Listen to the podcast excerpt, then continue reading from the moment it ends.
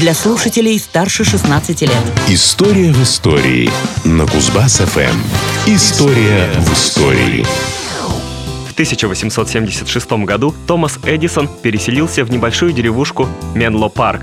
Здесь он получает уникальную возможность работать в настоящей, отлично оборудованной лаборатории и в следующие 10 лет приобретает мировую известность. Именно в Менло Парке изобретательство становится его основной профессией – Здравствуйте, у микрофона Никита Тимошенко, и я приглашаю вас познакомиться с очередной историей из истории дня. 19 февраля 1878 года Томас Эдисон получает патент на фонограф. Исторический момент. Первые попытки звукозаписи начали предприниматься еще в середине XIX века. Движущей силой этих экспериментов и изысканий была не любовь к музыке, как может показаться, а желание зарегистрировать и записать телефонные разговоры. Идея эта возникла, когда однажды Эдисон услышал от телеграфного повторителя звуки, похожие на человеческую речь. Пытливый ум ученого тут же загорелся идеей найти метод более качественной записи. Первые записи Эдисон делал с помощью движущейся иглы, которая оставляла небольшие углубления на поверхности фольги. Фольга же при этом размещалась на специальном цилиндре, который вращался во время воспроизведения звука. Это, кстати, было весьма удачное решение. Записанная таким образом звуковая дорожка представляла собой спираль, а это существенно удлиняло продолжительность записи. Стоимость такого нехитрого прибора оказалась не самой пугающей. Всего 18 долларов. Ни копейки по тем меркам, но и не огромное состояние. Зато с помощью даже такой простой технологии удалось вполне прилично записать отрывок из детской песенки «У Мэри был барашек». Из истории дня.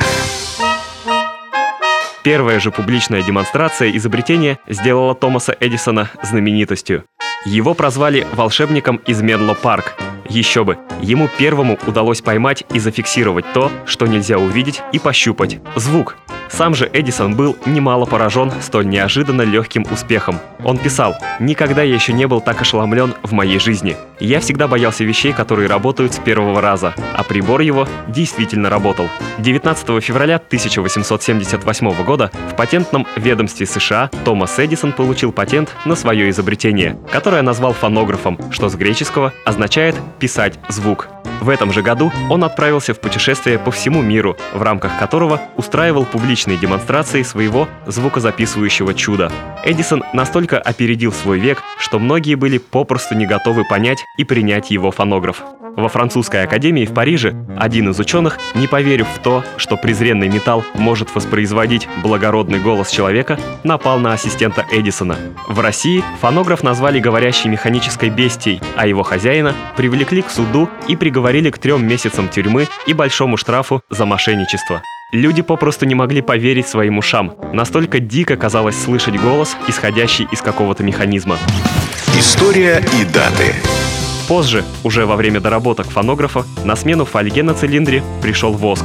Поначалу Эдисон планировал использовать свой прибор только как секретарскую машину для записи голоса, по сути как диктофон. Однако, видя просто невероятный успех своего изобретения, он решил значительно расширить спектр возможностей фонографа. В 1906 году ученый представил публике несколько музыкальных и театральных записей, сделанных созданной им Национальной фонографической компанией – так, с Томаса Эдисона началась эра звукозаписи, одной из крупнейших ныне индустрий. Но это уже совсем другая история. История в истории на Кузбасс-ФМ. Вот такая история.